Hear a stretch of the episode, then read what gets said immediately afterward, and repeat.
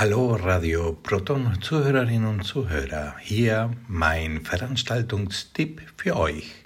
Ein argentinischer Abend mit dem Film Adios Buenos Aires und einem Gespräch mit dem Kontrabassisten und Komponisten Professor Francisco Vieta, der Botschafter Argentiniens in Österreich Holger Federico Martinsen und meine Wenigkeit Alejandro Schwasta, Gemeinderat in Rankweil erlebt einen Abend voller Tango, Humor, Leidenschaft und Vino Tinto.